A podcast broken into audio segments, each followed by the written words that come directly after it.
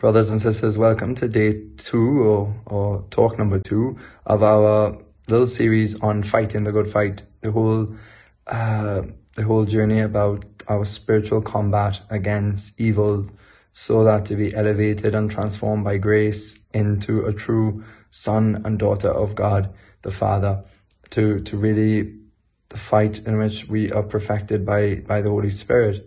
Uh, and that we climb the heights of, of sanctity uh, towards that, that perfection, as I've said, uh, that saintliness, that holiness.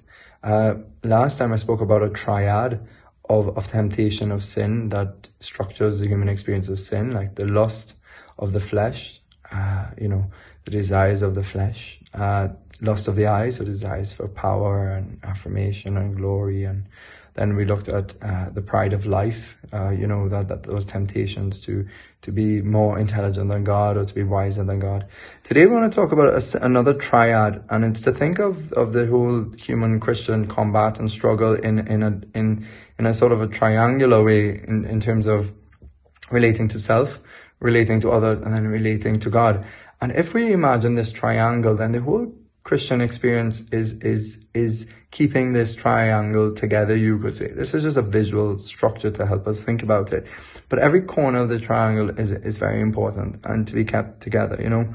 Um, if we think of these three corners, we can say that is within this, then we're walking this spiritual combat. And if we remember one of these Uh, to the exclusion of the other ones, then we're suffering. If we remember just our, just the way we look after or go to ourselves according to how God says we should be good to ourselves, and ignoring others and God, then it's not, not going to work. If we're just working on our relationship between us and God and neglecting others, then that too is, leaves us impoverished, and it's not the, the following of Christ. Um, you know, and of course, the, the commandment that God gave that really structures this for us is is the great commandment, you know, in chapter twenty-two of Matthew's gospel. I'm just going to read it. You shall love the Lord your God with all your heart and with all your soul and all your mind. This is the great and first commandment.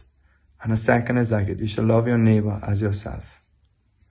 And so, so love of God, love of neighbor, and, and love of self. It's not an egotistical love of self, um, but it's, it's, The, the proper love of self is is connected to to these two.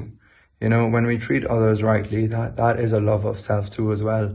That because if you if you didn't treat others well and didn't treat God well and didn't follow his commandments, you're hurting yourself. And so it's not love for self.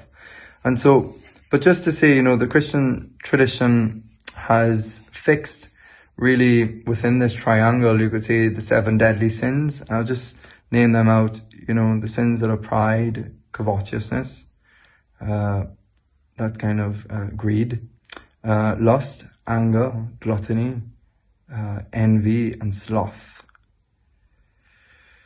So these, um, each of these, you could say, at attacks one of the corners in our triangle: our relationship with others, our relationship with God, our relationship with with us and others, our relationship with us and ourselves. Um, and it's, we can see that the major spiritual battles in which we find ourselves engaged, whichever deadly sin they are about, involve all three corners of the triangle.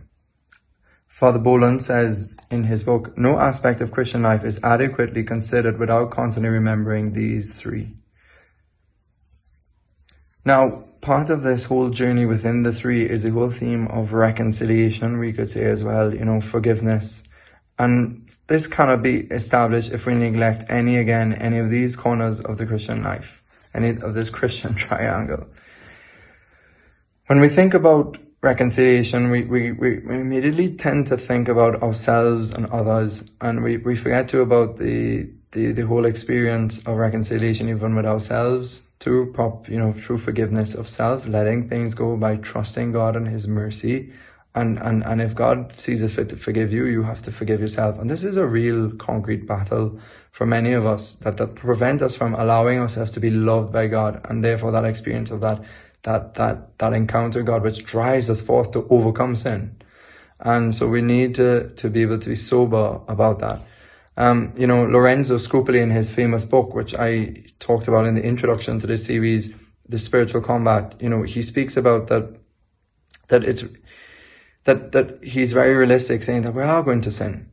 Um, but so we, what we have to do simply is to acknowledge this, you know, ask for forgiveness and help from God and get on with things. We have to have a sober kind of distance too from our sins, in one sense. Like, we have to be sorry. We have to, and how we express that sorrow is really repentance and really trying again. We don't need to have emotional fits of, of, of crying and stuff. It's, it's, it's our desire to, to please God and to change is what is most pleasing to God. And so, and then the next part of this is the inability sometimes to forgive God. And this might be a bit more discreet, but it comes out when we wrestle with God and we feel that we can't understand God's will, and or maybe angry with God at situations that happen in our life.